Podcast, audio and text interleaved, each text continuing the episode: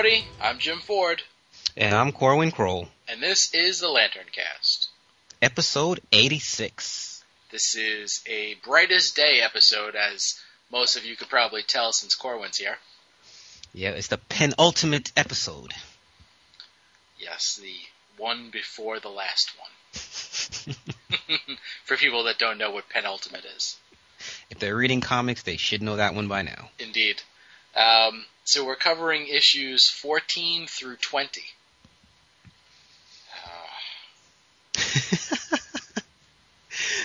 this is definitely a series that's going to be much better when you read all the issues back to back. Yes, yeah, I and I will confirm that because that's basically what I did. Lucky. Well, you know, like when I get them, I look through them. You know, I basically, you know, do like Skim. a yeah, a quick skim, and then uh, read them all at once. You know, before we have to record. Uh, usually directly before we have to record. That way it's still fresh. Sure, we'll go with that. Yeah, that's exactly the reason, and it has nothing to do with me putting it off until the absolute last possible minute. Well, if you wait until the last minute, it only takes a minute. Ah, there you go. Okay, so uh, starting us off with uh, Brightest Day number 14, which, right off the bat, like, I, I want to start off with this cover. Did you get the, the regular cover? I got the Batman cover. I'm not sure which is which. Yes, that's the one. Now, th- well, this particular cover they had been promoting for a while in the ads. So, like, I don't know, I think as far back as like number 10 or so, hmm they were, you know, this was in all their ads, you know, brightest day, check this out. So I was definitely looking forward to this cover. Um, I like David Finch. Um, it is David Finch, right? Yes, it is. Okay. um, it's a great cover. Uh, the I know the character design of Batman as a White Lantern. You can debate that all you want, but I think it's cool looking. And it's interesting too because we got this cover before we even knew anything about you know the return of Bruce Wayne or anything that was going on over there. So Right. you know a lot of people thought this was going to be probably his first reappearance or something. But um, my LCS also sells like both covers, so I can usually choose which cover I want. So Right. sometimes I'm I'm not sure which one is the variant, which one's the regular anymore. Uh, yeah, this and this this particular cover, they are making into an action figure. This White Lantern Batman, hmm and that's actually an exclusive to C2E2, which is happening now. Uh, the, the the one downside to this, and, and you know, I guess I'll mention this as we you know progress. Also, is now you have this like gorgeous image of you know a White Lantern Batman. It's very cool looking hmm but you have so much other stuff on this cover. It, it, it almost it like it takes away from the cover. You know what I mean? You're talking about what the Geoff Johns thing and the Yeah. Well, yeah. I mean, like, okay. You, obviously, you have to have the title, and you have to have like you know the barcode. hmm So you know you got the brightest day up at the top. Then you have the creators on top of the brightest day. You have the DC bullet point, and underneath that the number and the price. Um, at the bottom, you know, corner you have the UPC code, and that's typically what you would find on a comic. But then you also have the you know White Lantern Batman at the bottom. Like, really, who couldn't figure that out? You know, like that's completely useless information. That's not helping anybody. hey, hey, every issue is somebody's first issue. I, uh. But I mean, you look at this and you see, you're like, oh, it's White Lantern Batman. And let me read this at the bottom. Oh, it says White Lantern Batman. I mean, it's very self-explanatory. And then on top of that, you have, and listen, I love Geoff Johns, but you know, to put this on the cover, 2010 Spike TV Scream Award winner Geoff Johns, best comic book writer, and like a little, you know, circle right on the cover.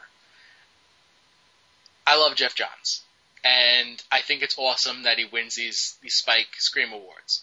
Uh, but could you please put it anywhere in the book other than the cover? Like, really, who who's going into a comic book store and like glancing through the you know the issues and seeing this. Ooh, this is written by somebody that won a Scream Award from Spike TV. Maybe they maybe they saw it on TV first and said, okay, let me let me get something that this guy wrote if he's so popular. You know, I mean, it's marketing. They got they got to move as many units as they can, so they've got to try any kind of methods they can to draw people in. I suppose, but I don't know. It takes away from the the beauty of the cover.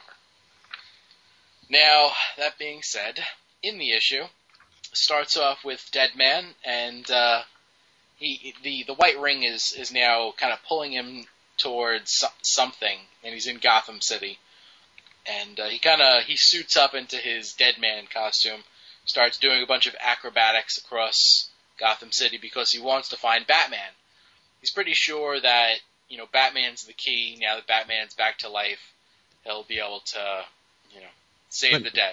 Let me jump in for a second because in the third panel, this is I think this is the first time the ring has actually said a replacement has been chosen. So at this point in time, the ring knows who the replacement is. And I think since they're in Gotham, that's what made him think it was Batman. Right. Well, the other thing is we don't actually know if a replacement has actually been chosen or if the ring is just screwing with Boston. Because it really does enjoy doing that. so uh, Boston, you know, he's trying to find Batman, and in the process, he finds uh, a bunch of uh, you know bank robbers who look exactly like Captain Cold, and uh, you know he starts trying to take them out. Uh, then cue Mister Freeze comes in just before he's able to get Boston Brand. Uh, Batman kind of you know saves his butt. He has his back. Deadman says, you know, well, you know, now that you're back, you're the one. You know, you're the smartest man on Earth, smartest man alive. Yeah. Um, so you know, you out of anybody, you're the one that's going to know. So he basically tosses the ring at Batman and says, "There you go, it's all yours." Batman's not it. we we get a cool scene, but Batman is not the right person. And while Batman, while Boston doesn't have the white ring on, he gets shot by one of the, you know, one of Mister Freeze's lackeys. And uh, while he gets shot, he's kind of like, you know, his life is flashing before his eyes. He flashes back to when he was a kid with his grandpa, flashes back to when he was a teenager with a girl that he completely blows off, and he flashes back to the night that he actually died the first time, and he realizes how selfish he always used to be and never thought about anybody but himself, and now, you know, he realizes it's like, you know, now I want to live, and I don't want to live just for me. I want to live to help people and save people. And uh, you know, the ring says, "Well, if you want to live, then do it. You know, start living." And resurrects him again. He's got the white ring back. Since he's now back to life, he's going to start living it to his to its fullest. And the first thing he does, starts kissing Dove. Smart man. Absolutely. And, and then the ghost of Christmas past appears. Oh wait, wrong story. What? I was making a joke. Boston going over his life, seeing his history. Uh, yes. Okay. okay, that was a bad one. Uh, we'll edit that out. We're keeping that in. But uh, the other thing is, uh, Batman. You know, after getting this whole interaction with the White Ring, seeing everybody that was brought back to life, he kind of cues like a I don't know some sort of voice thing where I guess he's talking about Oracle or he's talking to Oracle or somebody, but he says it's Batman. We need to talk about Maxwell Lord. So, I guess apparently since he was either either since he was dead and just came back, or you know because of the White Lantern you know, ring interaction, he now knows about Maxwell, Maxwell Lord, and that's that issue. And I, I love the title of this issue too, Acrobats. Acrobats. Acrobats.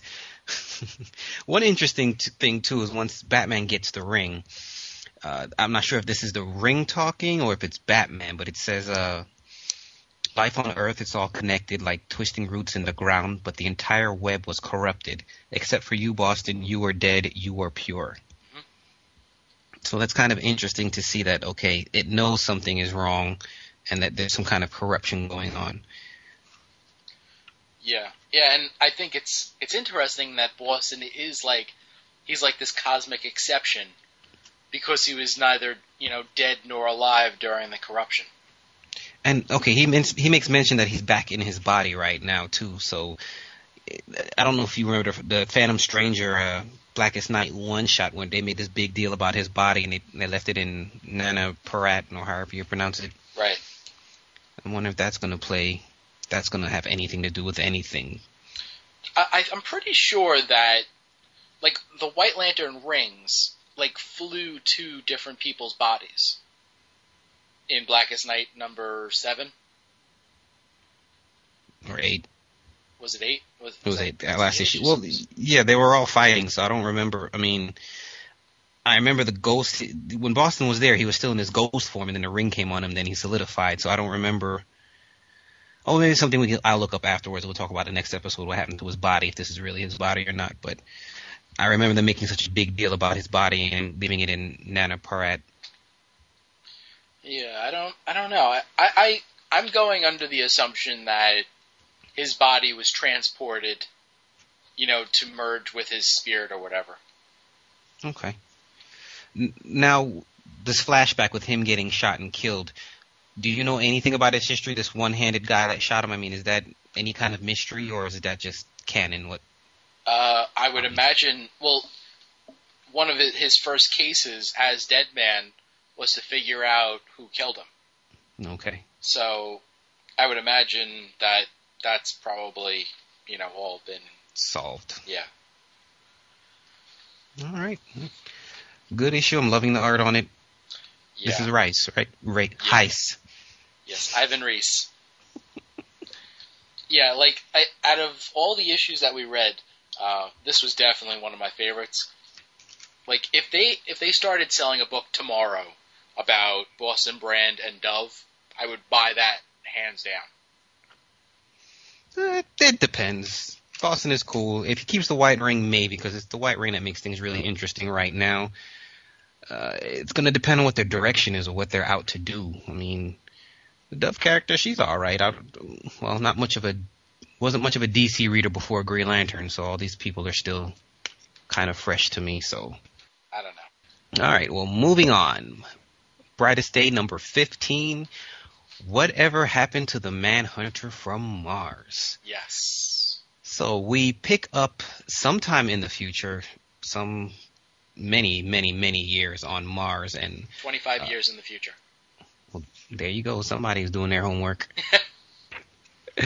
25 years in the future, and the Manhunter is now Lantern John Jones. He is the Green Lantern of the sector, and he is quite happy with his family. And we get to see the Justice League. You know, you got Superman, Wonder Woman, Flash, Aquaman, and Hal Jordan with his gray temple. So everybody's older and everybody's aging. But everything is good. Everybody's happy. Mars is flourishing with its people back. And just things seem to be going good for John. He's really happy. And then for some reason his ring wakes him up and brings him to the body of Batman. So now there's been a murder on Mars and Johns is trying to figure out what's going on. There are some hints left, you know, in Batman's body, some pearls. And um, next thing John knows, he's feeling another telepathic warning, and he finds the rest of the Justice League pretty much slaughtered. One woman is hanging from her, hung by her lasso. Aquaman is dead in the desert. Flash is running with no head.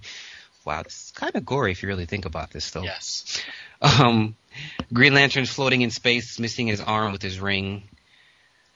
So John is just extremely upset, trying to figure out, you know, who killed the Justice League, what's going on, and eventually he finds Superman with a really interesting twist. They, they gave him a kryptonite mask, so Superman has been injured and he's wearing a kryptonite mask. I don't think I don't know if they've ever done if they've ever eh, if they've ever done that before, but I thought that was a really nice touch. Mm-hmm. But um, well, actually, he's not dead. uh, John lifts him up to the sun, and Superman starts to heal. And then they're trying to figure out exactly, you know, what's going on. Then, for some reason, we get a nice twist, and Johns end up stabbing Superman to death with a piece of kryptonite. that was weird. I, I mean, it was just out of nowhere. It was just like, it was good. It was a, it was a good shock. You know, even though at this point in time we all know none of this is really real, but it, it, it was a good twist. It, it it surprised me. So once he stabs Superman, Superman's body falls to the ground and he falls like in between the operation tables where you have the rest of the Justice League. And then we get a nice two page spread of a zoomed out shot of everything. And the wounds on all the Justice League, when you line them up, their wounds actually spell out something. Uh, it spells out the Martian symbols for love and hate.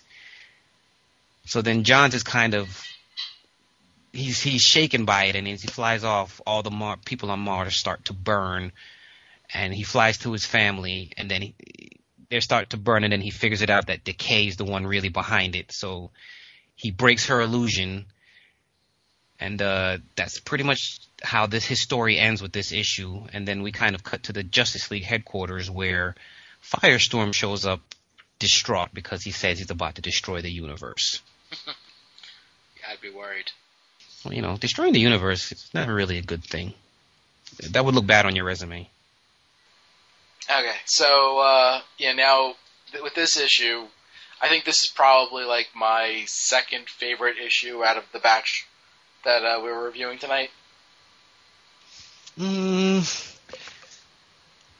no, I think I like some of the upcoming Aqua War stuff better, but yes, this was a really good issue too. Uh, now with this one, the well, the between the two covers, they're both like uh, tributes. Uh, you have whatever happened to the Manhunter from Mars, which is a takeoff of whatever happened to the Man of Tomorrow, Mm-hmm. or the more recent whatever happened to the Cape Crusade, Crusader. Uh, and then the other, the, like I don't know which one is the variant cover, but um, Martian Gothic. It's like uh, takeoff of American Gothic with uh, John Johns and Decay, Oh yeah, with the pitchfork. A Martian pitchfork. Actually, let me just pull these up because I don't know why I'm acting like I don't have internet connection. but yes, I mean it was a good issue. It was a good issue. I, uh, I get a little bit taken back sometimes when we get these these kind of imaginary stories if there isn't really a point to it. But I think this is all this is all done to make John choose Mars as his home over Earth. Yeah, yeah. You know this. The one thing that I thought was very like interesting style, you know, from a style perspective, is that you know this this whole issue for the most part is drawn by Pat Gleason, Mm-hmm. who has a very similar style to the you know current Green Lantern artist Doug Mahnke. Doug Mahnke, who was doing the uh, well, he did like the Green Lantern. What was it? The uh, the Martian Manhunter Requiem. Final Crisis. Uh huh. Yes. So like stylistically, like they're very similar. So this like, you know, it, it is a very nice continuation from that. Well, didn't they don't didn't or don't they share a studio for at one point in time? The artist for Green Lantern and Green Lantern Corps were working like literally side by side in the same room. Yes, yeah, as far as I know.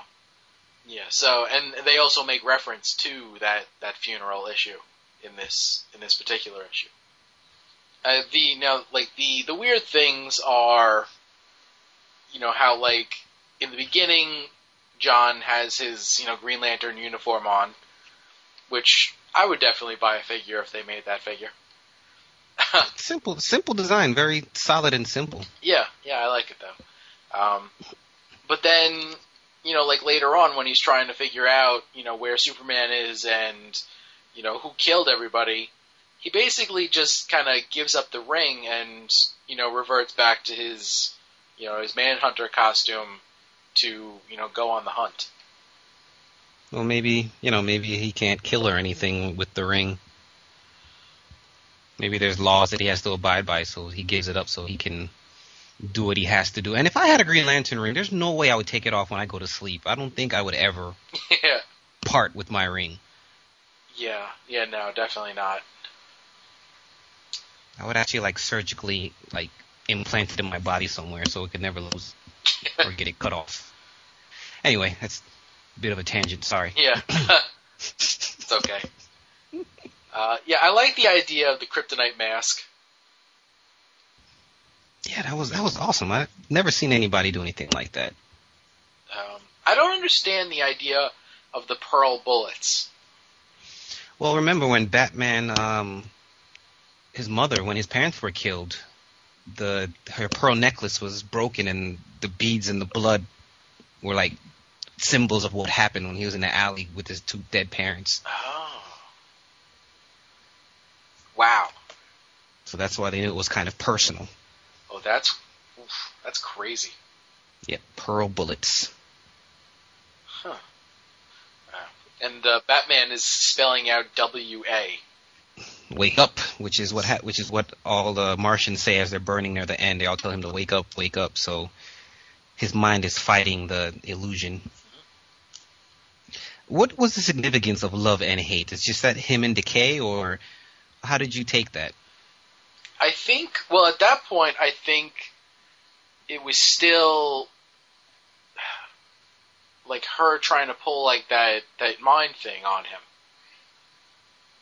You know, like he, you know, something about like you know maybe she was trying to impress on him that you know even though he loved them, like he needed to hate them in order to love Mars more. Like he had to totally turn his back on them. Hmm. I don't know. I'm not entirely sure about that one. I miss Gleason. Yeah. I thought it was funny how they gave Hal the the white sideburns again for this. yeah, I touched on that as soon as I started. I was like, yeah, there he is back with the gray temples again. Yeah. So then, uh, yeah, at the end of this issue, it's like you know you- you're totally caught up in the whole you know Martian Manhunter thing, and then they completely switch you know switch sides to Congorilla and you know Starman as uh, Firestorm kind of you know phases in. Powers going out of control. That final page with Firestorm is awesome.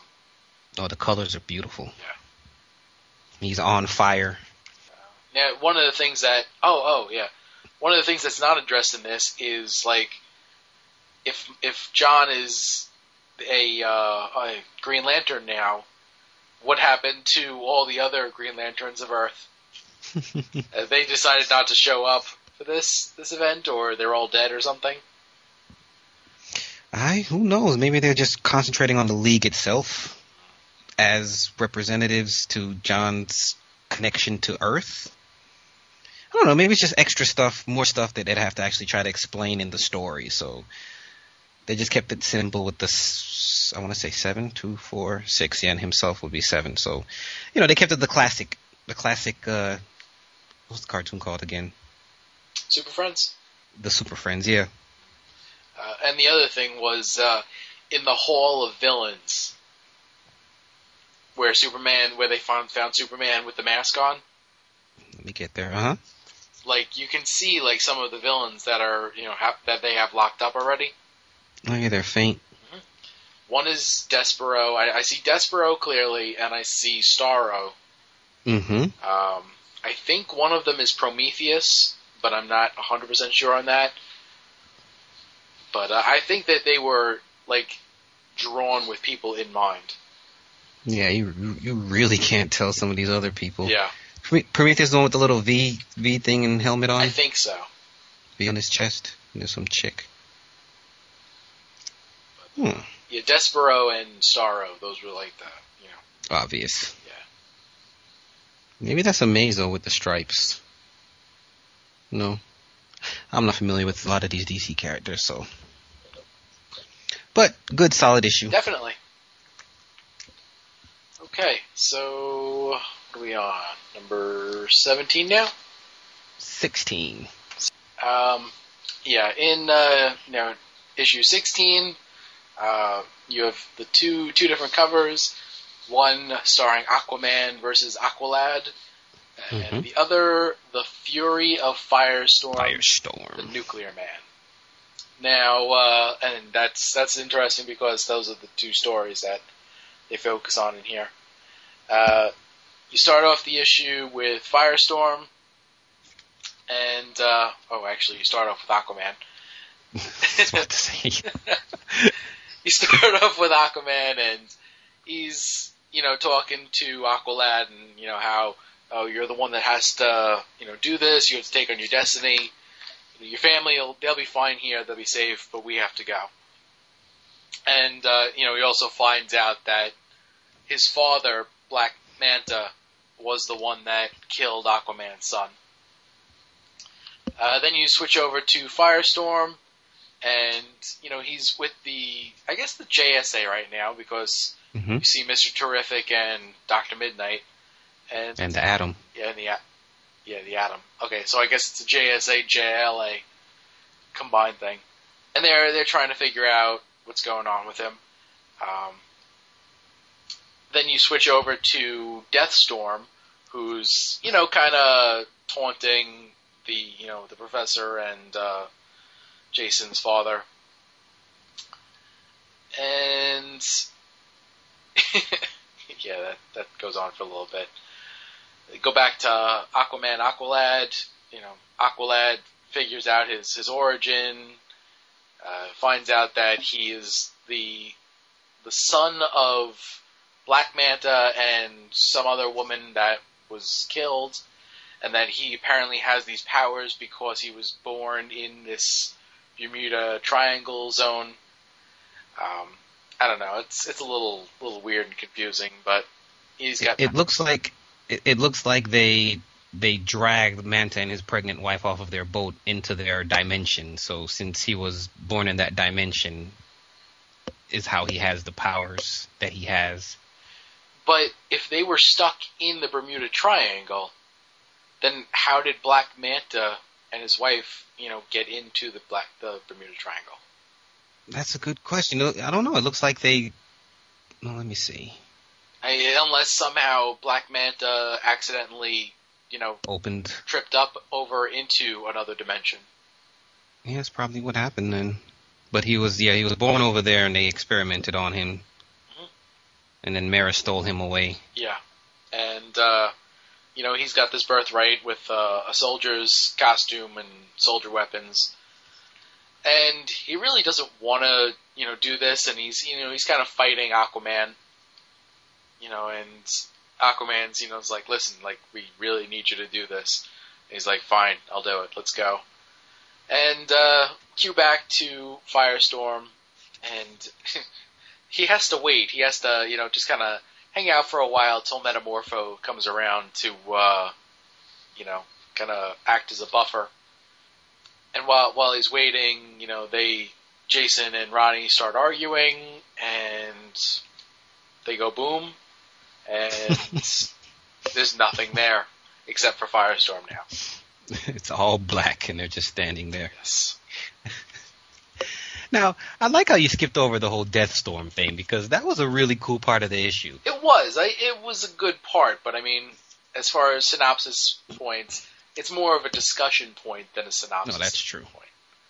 That's true. But uh, So let's get with the discussion. Yes, indeed. Yes, he leaves a gun on the table. Now, the first thing that, that springs to my mind is when Deathstorm was created, like he, he jumped out of, you know, Firestorm, hmm and he was just there. And then he went and got, you know, Ronnie, uh, Jason's father and uh, the professor. But he didn't start off with those. You know, so here No. he says, you know, it's like, you know, if the host that I'm bonded with dies, then that's how you can get rid of me. You know, like when he started out, he wasn't bonded with a host, so You know he's pulling the dude's chain. He's he's he's messing with him. I th- yeah, I mean, I I definitely feel that's true, but in that case, why didn't he give him bullets? Because he, well, he's a Black Lantern, so of course he feeds on emotion. So he's just screwing with the guy to make him feel different things, so he can eat. I guess is the proper term. But he gives uh, oh gosh, I can always get their names confused. Jason, no, Ronnie. Which one's the black kid? Jason. Jason. Yeah, he gives Jason's dad a gun. And he's like, you know, your whole life you've been selfish. You know, here's your chance to do something unselfish. Here's a gun. If you kill, if you shoot yourself, you'll kill me, which will save your son. So he's like, how much do you love him? And he gives him the gun, and dude tries to pull the trigger, but of course there's no bullets in there, which which made him really mad. It was it was a really jerkish thing to do. Yeah, but yeah, you're right. That does power him up. And he's still got that corrupted White Lantern battery that he's carrying somewhere.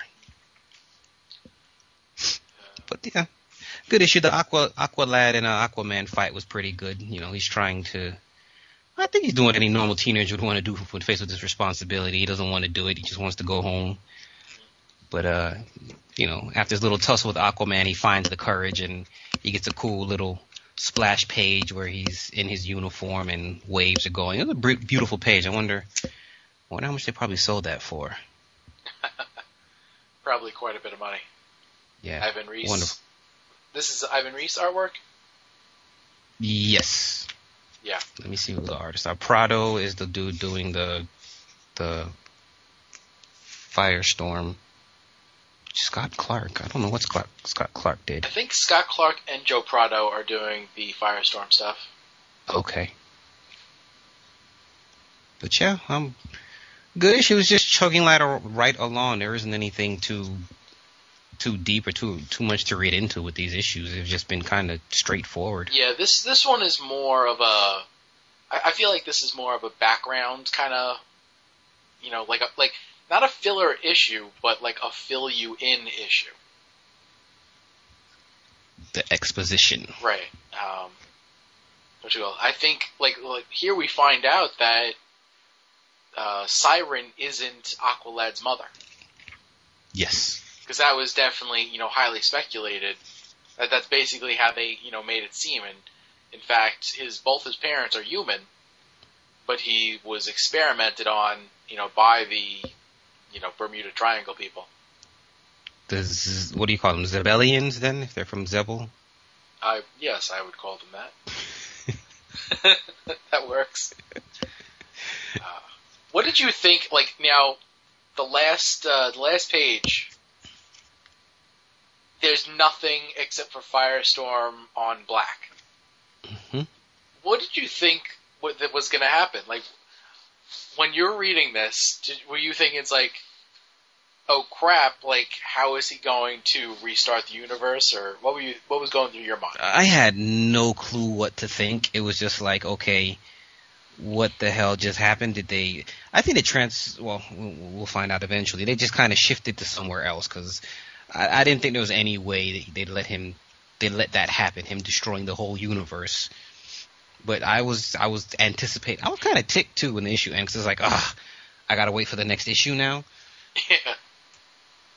Thankfully, it's only two weeks between issues. Yeah, but it was it was it was a good cliffhanger. I mean, this really was a really good, well thought out cliffhanger. And I gotta say, the colorists too for the Firestorm parts, they they make bright seem bright. I mean, they excellent job second to last page when he's on fire, he's looking like the Human Torch. I mean, that's just some beautiful colors. Yeah, that's definitely true. Which, you know, you you bring that up, and it reminds me from the last issue, the Martian Manhunter issue. Mm-hmm. The one thing that I thought was odd with that was, like, there were a couple of times where, uh, especially in the beginning, like, um, I know, one of the first couple of pages, John's like the the Martian rock on his chest is glowing red. I don't understand the the reasoning behind that. I don't understand why the Martian rock would glow. Good point. So. I, I see it now, and it's mainly when he's wearing a Green Lantern uniform. Later on, they don't even emphasize it at all. So I mean, like I don't dislike it. I think it's an interesting effect. But is there a point to it? Exactly. I don't know. I mean, like you, you could be right. It could just be like, you know, something like an effect of the ring. Like the ring is lighting it up itself. And here's the other thing now. Once we, after 15, we don't, I don't think we see him again all the way till 21, which we're not even going to do in this, in this episode. But man, what? Six, six issues later, they pick back up with him. Uh, I think in some places the, they, they drop the pacing of keeping up with characters. The pacing of the series as a whole, I think, starts to fall off a little bit near the end here. Well, yeah, it's like they're spending more time with each character per issue. Yeah, but even that, you get six issues before.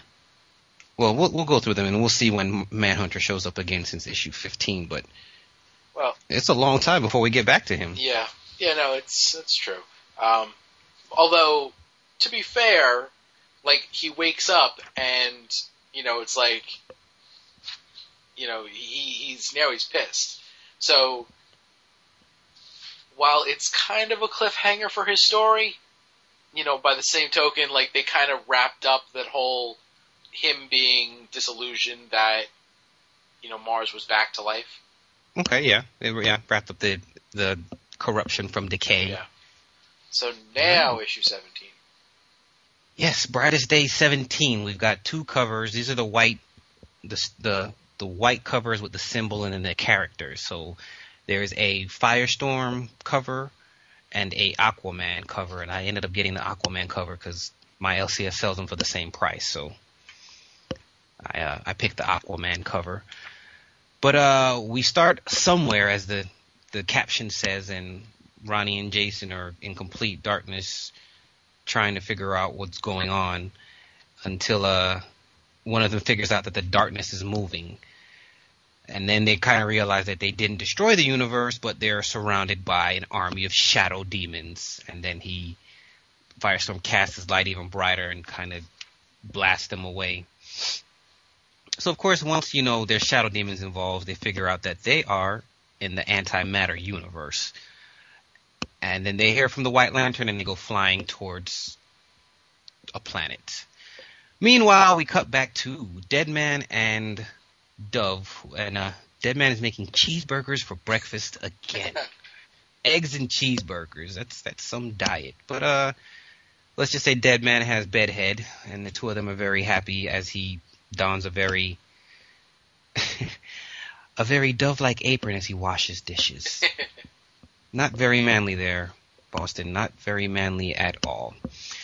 Anyway, cut to Zamaron, where we get a little bit of crossover with Green Lantern, where uh, Hawk, Hawkman and Hawk Girl, and uh, Hawkman's mother-in-law, I guess you would say, arrive on Zamaron, where Carol Ferris is riding the Predator and going off into war. I mean, it's a very, very cool, very fun scene plenty of pink, but there's a big war going down. I'm surprised they didn't give this war a name like they, like the other war we're going to see soon, but um, they- they're definitely throwing down on Zamaron for the fate of the Hawks. Boston decides he's going to visit his grandfather since he saw the vision and he felt, well, he felt bad for being a jerk, which he really was at the point in time. But his uh, grandfather's very happy to see him, so it's kind of a touching moment there. And he decides he's gonna. Well, his grandpa's reminiscing about, you know, he used to ride a motorcycle, and he has a picture of his late wife on there, and he was saying how happy he was riding the Harley. And Boston's like, "Well, who said that was your last ride?" So we got interesting things coming up. Uh, big war once again on Zamaron, and the the coolest thing with this war on Zamaron is the fact that we have the Green Lantern connection. We have the Predator, and then the Queen. The I want to call her Shaira, but that's not Shaira. It's her name's Kea. Kea? uh, Kaya? Kia, Kia? Kia. K H E A. Uh, the Predator senses something about Kia, and he says he smells a black heart that needs my light. Um, he says, Your heart is devoid of love. You care for no one, not even yourself. Power is all you love, absolute power. Let us see if you truly are able to wield it. So the Predator then merges with her, and now we have a female version of the Predator. And that was an awesome, awesome scene. And then the issue ends with Boston Brand giving his grandfather a ride in the sidecar of a motorcycle. And uh, Boston makes a, a white uh, construct ramp and sends the motorcycle flying off the ramp. and then he's enjoying himself. I mean, his grandfathers are happy and they're just smiling away. And then, then the power ring, the white ring says power levels 1%, 2%, 3%. So the ring starts charging. And that's how the issue ends. Uh, now, now two things right off the bat. One, now this this white ramp is it going to be around forever so that some other you know complete crap villain is going to harness the power of the ramp be able to make anything he wants from that ramp? Well, well, maybe, maybe he'll dissipate it. I mean, maybe he can choose whether it, it stays or goes. oh man! Because Uh, I mean, when, when he left that net behind, he wasn't in a rush to leave. I don't think he gave it two thoughts. Yeah. Uh, the other thing is, uh, you know, the power levels are increasing because now he's like he's really living life and he's really enjoying himself, right? Yeah, you just feel like something bad is going to happen. Well, no, like my point is uh, earlier in this issue, you know, they kind of imply that some some things happened between you know Boston Brand and Dove the night before. yeah, he has bedhead. Yeah. Well, you would think that if he was, if, if powering the White Lantern ring was all about living life and enjoying yourself, then It it should should be be fully charged by now. uh, Uh, well, maybe it's not just about his. Well, he's making Dove happy, so that is her life too. Yeah. Good oh, point. man. So I mean, I think that that that's uh that's a, a plot point that I, I guess I can overlook, but uh, just it, it bore pointing out. Maybe it's the uh, the apron kind of drains the power. It just takes his manlyhood away.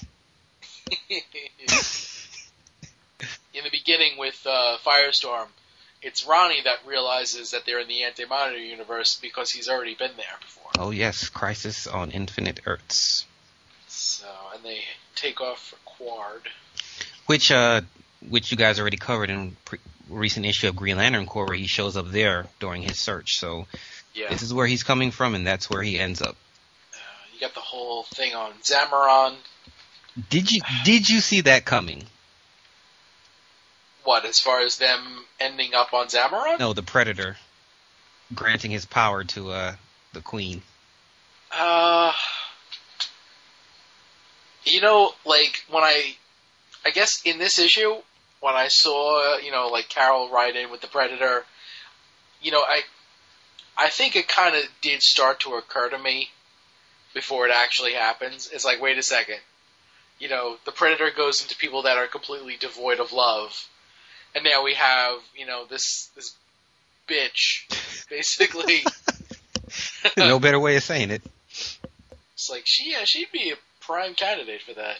And I mean, it, it, it's just like this whole time though. Carol's just been with the Predator, and it's been like her pet. I mean, she's riding, riding on the back of it, and you you it, you wouldn't expect for it to just. I mean, it just turned. It just like literally threw her off. I mean, Carol goes flying once it realizes it smells something, and it just goes to show you that this thing is completely unpredictable.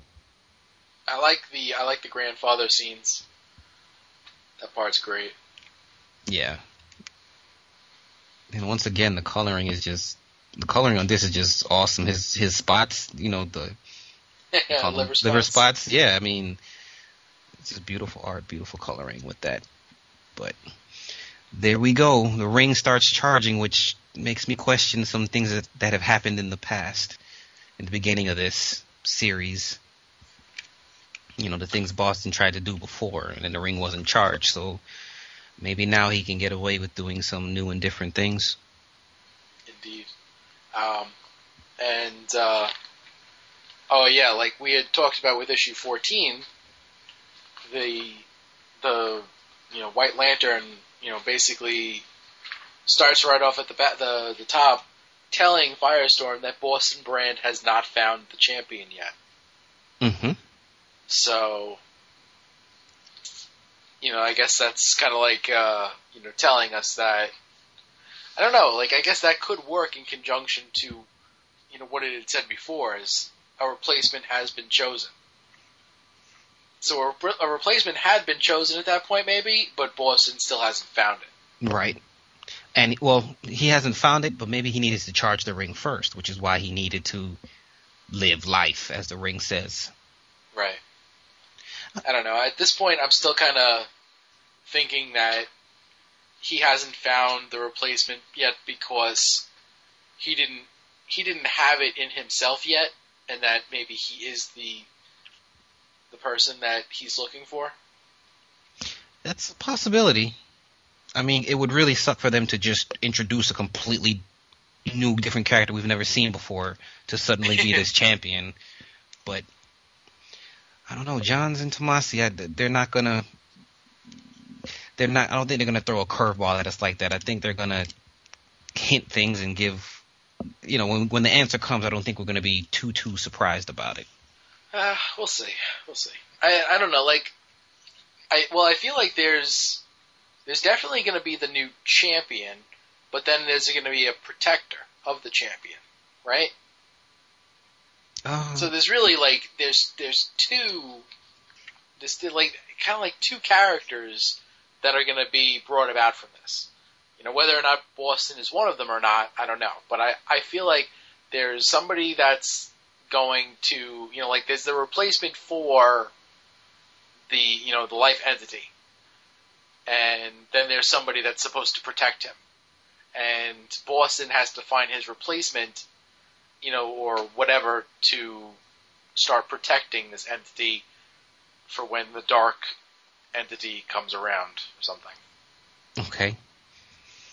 I don't know. Maybe once they find this person, the protector won't be needed anymore. Um, isn't that the point? I don't even know now. I don't know. Like it, it's it's very it's very mysterious, and you know they're, they're not giving everything away yet.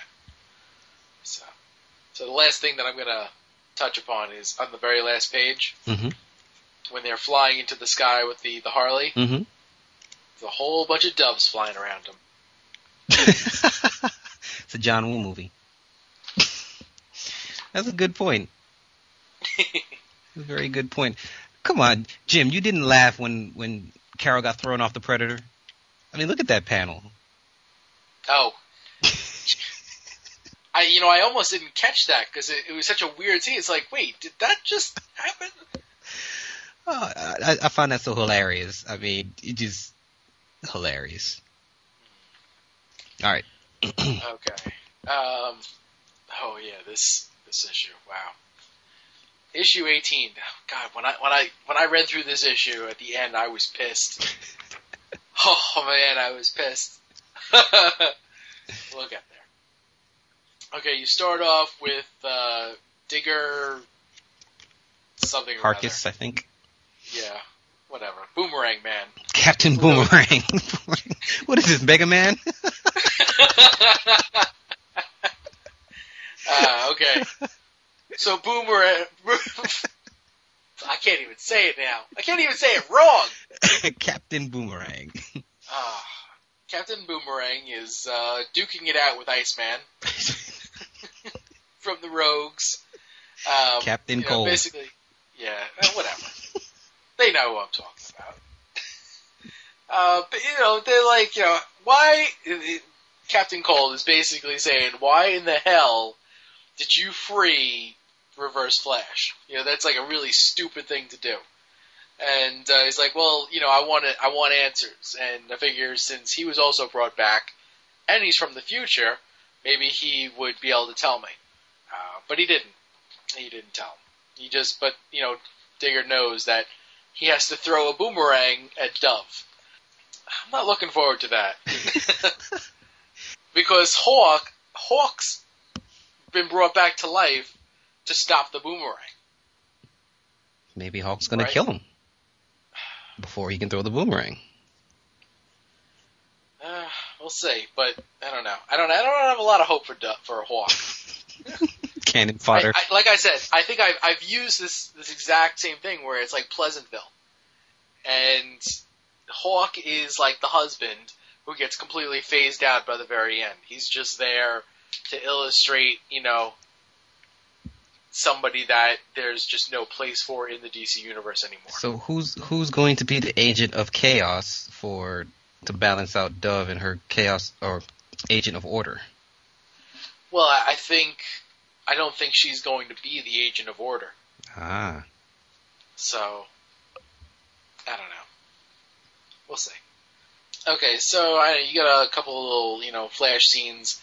You know, Boston is calling Dove. You know, it's like, um, yeah, something bad's happening. Something weird is happening. The ring is finally charging up.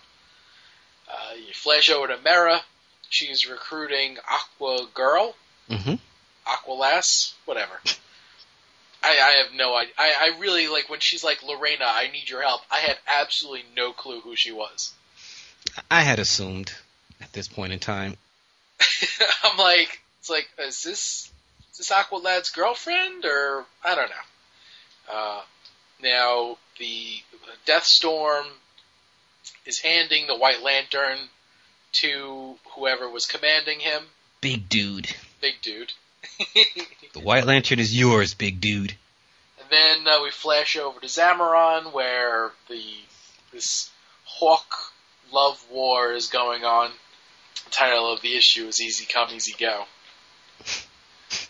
Now you have the Hawks; they're fighting the, the Predator, as in you know Hawkman's mother-in-law, which I could as easily say Hawk Girl's mother, but I think it's funnier when you think of her as a mother-in-law. in-law. the evil in-law. Yes, the super evil in-law, completely devoid of love. the first thing she does is crystallizes uh, Carol Ferris. So uh, she's like dropping like a stone because she is in a stone. and uh, Hawkman goes after her. Hawkgirl, no, Hawkman goes Hawkgirl. after the mother-in-law. Mhm. Hawkgirl goes after uh, Carol. Carol. Grabs her love sword that she created, which is it's actually pretty cool. I like the love sword. hmm And uh, you know, Hawkman, he's you know really pissed off. He's like, you know, we're gonna get you. And you know, she's like, well, how are you gonna do that? And he takes his his clawed hand, Glove of Horus. yes, which with the shard of their original bones that powered the original Star Sapphire battery, and uh, basically like you know digs it into her chest, about to like you know like he was gonna rip out her lower intestines. Meanwhile, at the very same instant, Hawk Girl comes at her from behind with the love sword, and uh, you know stabs her, and that that in and of itself doesn't kill her, but it does get the predator out, and then all the bones that made up that travel gate between universes The, the previous bodies of the Hawks, the, the Hawkman and Hawk Girl. yes, those bodies come to life, um, like a like a thriller music video. And they they start coming after the mother-in-law, and they they grab her and they kind of like form a a skeleton cocoon around her, and then it gets taken into the battery. Um, I guess to power the battery or for safekeeping or So now we have a second person trapped in a power battery. Central power battery. who's, who else is trapped? Mongul. Oh yes, He's trapped in the yellow one. good catch. I forgot about that. So yeah, so he's being she's being held captured, captive in the love battery. They didn't really go into it after that, so it's kind of nebulous. You know, you don't really know what's going on there. But uh, regardless of all that, Hawkman and Hawkgirl, mission accomplished. Their life is returned. They flash white in their White Lantern costumes for a second, and uh, you know they're like, you know, what happened? You know, what happened? Carol Ferris says, what happened? And uh, you know, Hawkman's like, I'm pretty sure it had something to do with this, you know, shard on my claw. And Carol's like, mm, I think it had more to do with, you know, your true love. And Hawkman's like, oh, you don't, don't feel bad, you. You know, it's like, you know, chin up, champ. You've got Hal. And she's like, you know, it's never gonna be like you guys. And she's like, you know, just picture wherever you want to be and I'll transport you there so I can be alone with my little Hal hologram. a flash to Deadman. You know, Dove is flying at top speed to him to uh, to try and help him out, but uh, power levels hit 99% and then 100%, and he gets completely charged up to uh, 100%. He turns into a White Lantern costume, and he just kind of blasts off like Cannonball from the X Men, flying towards Saint Roch, the Stone Chat Museum, which is the one place where Hawkman and Hawkgirl decided that they wanted to go back to. And they're, you know, they're just like, you know, like so happy that now the curse is broken. They can just enjoy life and be together and grow old together. And uh, they kind of start, you know, tearing off each other's uniforms. You know, trying to chicka wow wow. Yes, Morgan said. they can't get enough of each other. They, you know, they're just like, you know, embracing and kissing and and Hawkman says, "I love you more than life itself." And bam, that's when Deadman, White Lantern Deadman, appears on the scene, and the uh, the white bat, you know, the White Ring is saying, "It's like what a strange thing to say." The Cop blocking. Yeah, really. It's like very voyeuristic. and uh, Deadman, he can't really control what the ring is doing. But uh, the ring, you know, says it's like Carter Hall and Shiera Hall of Earth. You must live life separately to live life stronger. And uh, you know, they're like, yeah, you know, screw that. We've spent countless lifetimes apart because of a freaking curse. You know, hey, you know what? This is this is it. This is our final lifetime. We're to spend it together. And if you don't like that, you know, you can go sit and spin. And uh, White Lantern, you know, battery ring, whatever, is like, so be it. And it turns them to dust, and they just kind of get blown away by the air. Shame. After all that heartache and headache of finally freeing themselves from the curse and they can be together and love each other, the jerk of a white ring decides to turn them to ash. Yep. So wrong. I was pissed.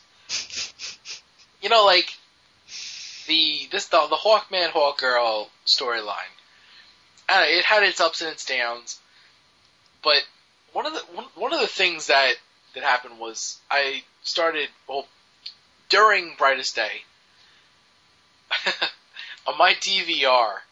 I have had saved for I don't know about a year the the Smallville Justice episode. You know that I don't know. It was like I guess a two-hour episode. It had Hawkman. It had like the whole J- Justice Society of America. Mm-hmm. Seen it. Yeah, I had never watched it up until you know a few months ago. I said, you know what? I've been putting this off for a very long time. You know, let's finally watch it. And Lauren watched it too, and she she liked the Hawkman character. And so I started telling her, like, you know, their story, what had happened to them, and like what's been going on with them in Brightest Day. And like this was the first time ever that she was really actually intrigued by a comic story. As I was telling it to her. So she's like, you know, that's really interesting. She's like, you got to tell me what what happens. You got to keep me posted. She's like, I, I actually am really interested in, you know, in finding out finding out more about this. So I'm like, I'm thinking to myself, awesome. It's like I finally have something that my wife is interested in. You know, like if this keeps up, I might actually be able to get her to read some of this. and then this issue happens. And how does it end? It ends with the two characters that could possibly get my wife into comics blowing away in the dust. God. Come on, DC. Come on. They they've got to build you up just to break your heart. Oh man, that was rough. Yeah, it was, it was a W. It was definitely one of those WTF moments. I mean, what what what could you what what possible reasoning could there be behind that? You know, it was just like a terrible. Uh, and the worst part is, it's just you're actually happy for them. You know, they're they're together, they're they're in love, they're kissing, they're ready to get it on, and Boston just kind of breaks it up, and then the ring just spoils their the rest of their lives. You can say. And they were crying too before they're reaching for. I mean, they played it up really good and sad because they're reaching for each other, they're getting engulfed by the white light, and as soon as they touch, and poof. Yeah, it was it was actually very cinematic, and you know it was very tragic. So for them to be able to create a scene like that, it's it's definitely well done. It's just that you know for for a story idea, it's just like you know why did you do that? but uh, the way that they die I think is significant, and I think you pointed it out on the forums. somebody somebody well it doesn't hit until issue 21 which i was talking about before martian manhunter that there is something going on with that which we'll wait until we finish issue 20 the last issue and then we'll touch on uh we'll touch on what's probably really going on behind the scenes with it but uh before we leave this issue uh, have you been reading the Flash? This whole thing they're talking about with uh, Captain Boomerang and Reverse Flash. Have you, do you know what's going on there at all? Oh yeah, um, didn't they? Did they touch on that in, in this issue at all? Yeah, because well, you're telling me that Well- Cold says uh, he freed Reverse Flash. Well, no, I mean like, uh, did they touch on that in any other issue of Brightest Day? Mm, not that I know, of, but I'm not reading the Flash. But Uh, no, okay. not not in Brightest Day. Nothing. Yeah, you know, oh god, I I couldn't remember where I read it in. I, I have been reading the Flash. It's in the. Um, Got to be in the Flash. I'm pretty certain. Yeah, I didn't know if it was also in Brightest Day, but apparently one of the things that happens is um, Captain Boomerang, he goes to you know Professor Zoom, who's you know in his you know confinement, being stuck upside down in you know giant braces so that he can't move at all, and he starts talking to him. He's like, you know, listen. He's like, you know, I know that you know, everybody's gonna hate me if I let you out. You know, like if I if I let you free, then there's no going back to the rogues. He's like, but I have to know what you know what my purpose is, why I was brought back. You know, he's like, there's no real reason for me to be brought back, so why was I brought back? And I figure since you're from the future, you know, you would be able to tell me. Now, Reverse Flash, he's already gained his life back at this point. Mm-hmm. For Um, for bringing Flash out of the Speed Force. Right. So you know, so he doesn't he doesn't even care. He like he doesn't factor into Brightest Day anymore after this. Because Captain Boomerang wants these answers, you know, he creates one of his Black Lantern boomerangs and he destroys the, you know, me- mechanisms that are keeping, you know, Reverse Flash, I, I said Captain uh, uh, Zoom before. Yeah, it's uh, actually Eobard Thawne. Um, he frees him, and Thawne is like, basically, he doesn't give him any good information. I think he basically tells him like, you know, you're gonna die, um, and you freeing me was probably the stupidest thing you've ever done ever. you know, so long, and then he's out of there. Oh boy. So yeah, Captain Boomerang, you know, he he takes a risk, thinking that you know maybe Thawne would give him some sort of useful information. It was a very bad risk, and uh, he walks away with nothing. Now you're saying he created he creates black construct boomerangs? Oh yeah, that explode on contact. Okay. Well, that's cool. He doesn't have to wear run around boomerang strapped all over him like he used to. Right. Ah, interesting. I didn't realize that that wasn't touched on in this at all. Nope. Nothing. Just this little comment right here at the beginning, and then that's it. I don't even think we've seen him in this issue aside from when uh they all got their purpose, their missions. Yeah, I guess certain issues are just kind of melding together. So I was reading the brightest day issues of Flash, and I guess it paid off. All right. So, my turn now, right? I guess. Yeah, yeah. we lost track. Let's go with that. yeah, yeah, because I interrupted you with the with the uh, Deadman cop blocking. But um, Okay. Brightest Day number 19. Uh, two covers. One covers with uh, Black Manta, and another cover is a big zoom in shot of Black Manta's mask or his red eye, and in the reflection, you see Aquaman and Siren throwing down.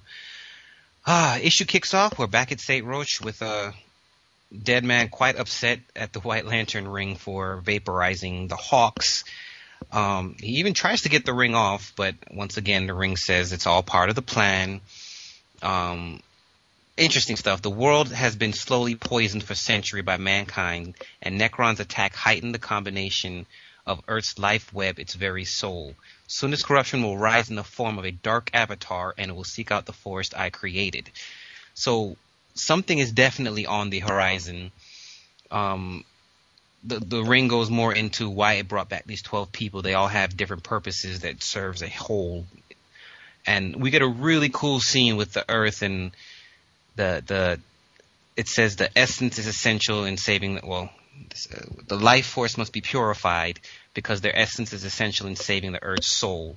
And then it's this really cool scene. We see this big black lanterny shadow rising and it has a black lantern symbol on its chest and it destroys the earth the earth will die. So uh, the ring once again is it's giving boston the reason for the mission. It's enforcing him. It's enforcing his decision of what it has to do and what needs to be done.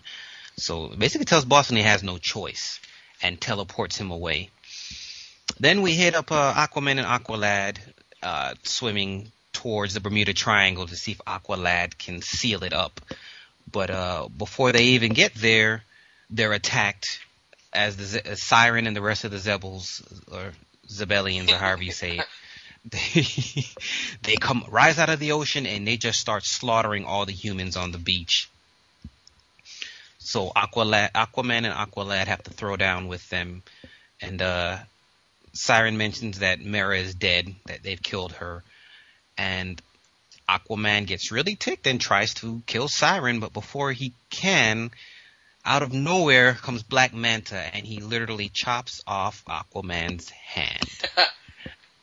the issue ends with that scene and a pretty ironic line as Black Manta says, What are you crying about, Aquaman? You should be used to that. it's like deja vu all over again. I'm telling you, and and I love how they set it up because you have the whole thing with Siren and Aquaman, and Aquaman about to you know pierce her with the with his spear, and as soon as you turn the page, it's just a full full page splash of Black Manta coming literally out of nowhere, and just taking off Aquaman's hand. I mean this this ending gave me the same feeling. What well, a little bit even a better feeling of when of even when uh, Firestorm thought he destroyed the universe. I mean, this ending was just like it just hit you in the gut. yeah, yeah, like it's like come on, it's like you can't just let him have a regular hand for more than a handful of issues. It's like the go-to uh, thing now, you know. Oh, Aqu- Aquaman's back better rip off his hand. and even even just his quote at the end of it all, he's like, "You should be used to it by now." I mean, it's yeah. just, uh, good drama. Fairly metatextual there. um, one thing that I want to go back to with the whole, you know, all the people that were brought back to life were brought back for a reason. Mm-hmm. Now, it shows some of them. You know, Maxwell Lord, Jade, Martian Manhunter.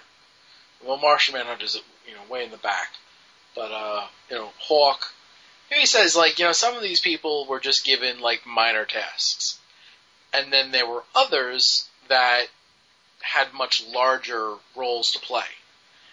Mm-hmm. And the people with the much larger roles are Martian Manhunter, Firestorm, the Hawk, you know, Hawkman and Hawkgirl, and Aquaman. And now, Hawkman and Hawkgirl, as we see from last issue, they, you know, were turned into dust, blown away into the air.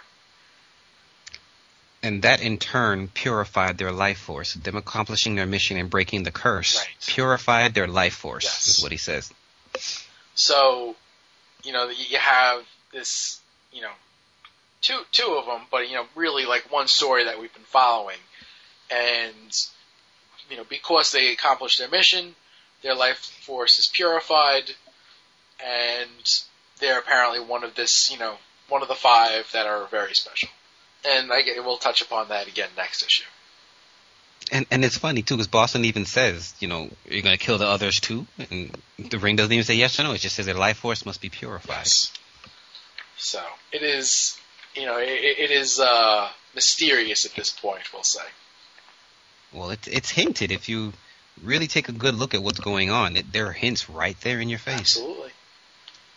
Um, yeah, the Aqua War. Aqua War. now listen, I love the art. I love the coloring. Uh, I think it's a very, you know, interesting fight. Uh, I like the Black Manta thing where he, you know, I, I like. I don't like the fact that Aquaman got his hand chopped off again but it was out of the blue, and it was definitely shocking. You know, it, this this was definitely a good issue. That that's that that's Geoff Johns just jerking around the fanboys. He's just he's just he's just trying to tick people off. Yeah, well, the thing, the only downside I would say to this issue is that the the whole Aqua War scene seemed to go very quick. It's an aqua skirmish. Yes, that, that that's really what it is. it is an aqua skirmish. Yeah, this is kind of like you know every time you put war, you know, on the cover, it's like uh, it's rarely a war. It's usually a battle, you know, a, a skirmish, you know, something of an event. But I mean, a war would signify something much larger, like World War Three spinning out of fifty two. The Sinestro Corps War. Yeah, the, Sin- the Sinestro Corps War, that I can buy because it was a war and it was many battles fought on different fronts. Mhm. So, like that one I'll buy. But, you know, this, it was a battle fought on a beach. hmm Disappointing for the name. Definitely not Yeah. not a war. And, and This- once again, you have, you know, it's right there on the cover. It's like Aqua War. Like, you know, people are expecting a war. It was disappointing. And did you did you realize like how many splash pages? Yes. It just seems like we have a lot of big panels, big splash pages, big double page spreads. It made the issue go by really quickly. But it's beautiful. Definitely beautiful. Issue 20? Uh, before we do that, let's jump back to this avatar, this uh, Oh, the, the Dark, Dark Avatar. avatar. Do you think there's any significance to the star that they're showing in this image? They show, which I'm guessing is the Earth, as a black circle with a white star on it, and then rises this big phantom-like thing with the black lantern symbol on his chest before it destroys this uh, model of the Earth. So this, you know, symbolism and stuff. Why a black? Why the white star? Uh, well, the white star is the forest in Star City. Ah, that's right. They did mention the forest. Um, and it just occurred to me, but you know, like for a while now, we've been, you know, guessing that the, you know, like the champion of life, the new avatar of life, is going to be Swamp Thing. Mm-hmm. If that's the case, then I would, I would, I would be willing to bet money that the Dark Avatar is going to be like uh, Antoine Arcane. I know a little bit of Swamp Thing from a little bit of the TV show that I've seen back in the day and or the movies. Was there a TV show? Uh, No, yeah, movies. yeah. There was. A TV show also. Lord, I don't remember it. Okay, but I I mean I know his name, but did he have any other kind of powers? I mean, Oh, well, he will. He was like heavily into, I think, magic and like you know chemistry and things of that nature to figure out a way to live forever. okay. So I you know because I'm looking at this dark avatar and I'm like, hmm, like I wonder that probably could be him. That'd be interesting. He's he's dead, right? I would. Yeah, I'm pretty sure he is. Hmm. Dark Avatar. Now on to issue 20. Yes, let's close out with issue twenty. Uh, issue 20 of Brightest Day, the Black Manta strikes. Um, Aquaman, not, nah, Aquaman. Deadman shows up on the beach where the Aqua War is happening. He's he's not really happy about that because he knows what's about to happen. Aqua Lad uses his electricity powers to cauterize Aquaman's hand wound. Um, and uh, before that, before Black Black Manta is just about to kill Aqua Lad, and uh, to the- Aquaman.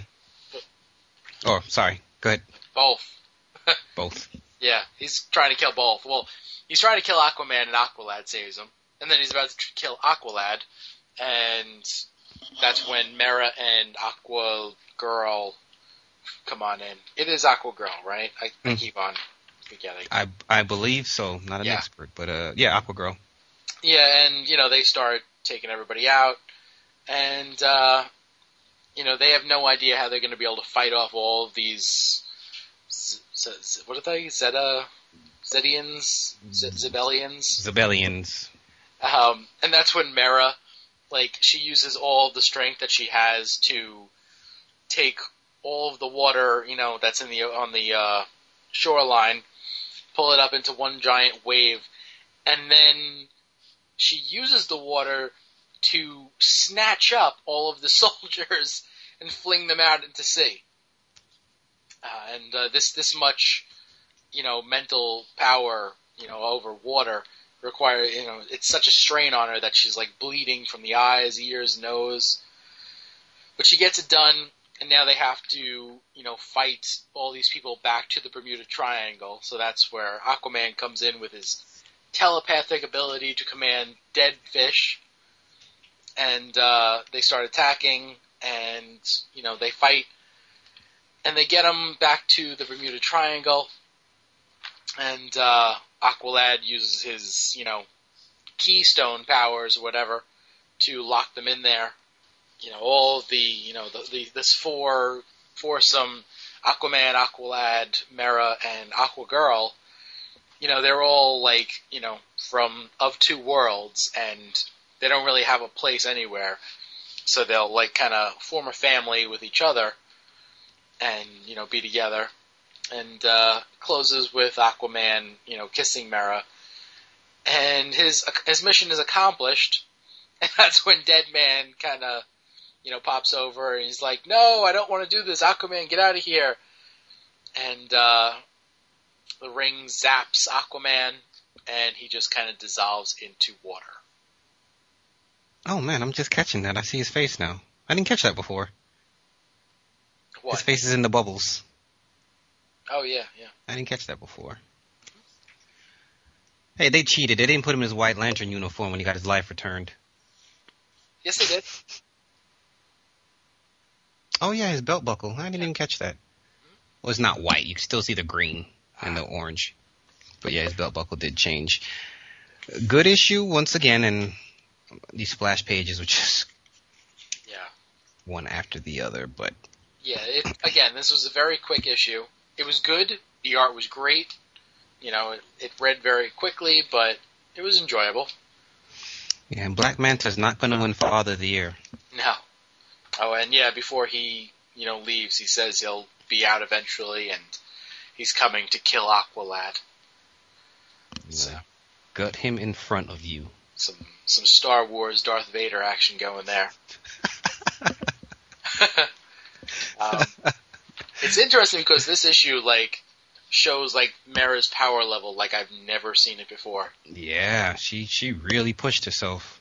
Yeah, that's like that's craziness. And that was an awesome two page. It's another two page splash, but she literally like recedes the whole the whole ocean, the whole beach for like. I mean, that's got to be like two miles worth of underwater uh, sea bottom you can see with how far she's holding all that water back. And then on top of that, she makes tendrils out of the water and starts picking up the ships and the people and drawing them back into the ocean. yeah. So now with this issue, at the end you see Aquaman as he's dissolving into water, and now all of a sudden the puzzle pieces start coming together. You have the Hawks, Hawkman and Hawkgirl, dissolve into the air. Aquaman is dissolved into water. And if you think about it now, who who are the other you know remaining special White Lanterns? Well, have, if if you go back to that panel in the last issue where the ring is explaining the mm, 18, where's 19? Sorry, I grabbed the wrong issue. If you go back to that panel in issue 19 where the white ring is explaining the uh, people with the significant purpose, you have Firestorm mm-hmm. and Martian Manhunter. And Firestorm alone in his name, by his name alone, you can tell what element he represents. Yes. And then Martian Manhunter's running around with a piece of rock in his chest or on his chest. So yes. there's your there's your Earth. Yes, you have the four elements. Be interesting to see where they go with that, but that's definitely what they're going for now. So, you know, now from that perspective, and the fact that when they disappear, their life force is being purified you know, it's kind of giving us hope that maybe these characters aren't gone for good when they dissolve like that. Yeah, they'll they'll be back, and it's kind of funny because if you look at it in in a different perspective, you can actually say that this purifying of these characters is is Johns' or DC's way of getting getting rid of the the old stigmas and the old things about them and moving these characters on to new and better things. Yeah, yeah, I would, I would buy that. That's you know, trying to bump up their status in the DCU from being B characters up to A's, or B up to A minus, or I guess, well, see, I'm not really a DC fan, so I'm not really sure where these characters lie. I know, like Martian Manhunter and the Hawk. Well, Martian Manhunter couldn't really hold his own series for a while. I'm not really sure about the other ones though.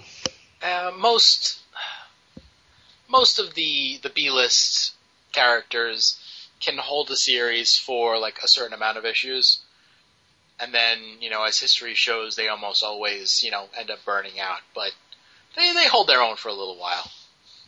So the ring has a plan. Okay.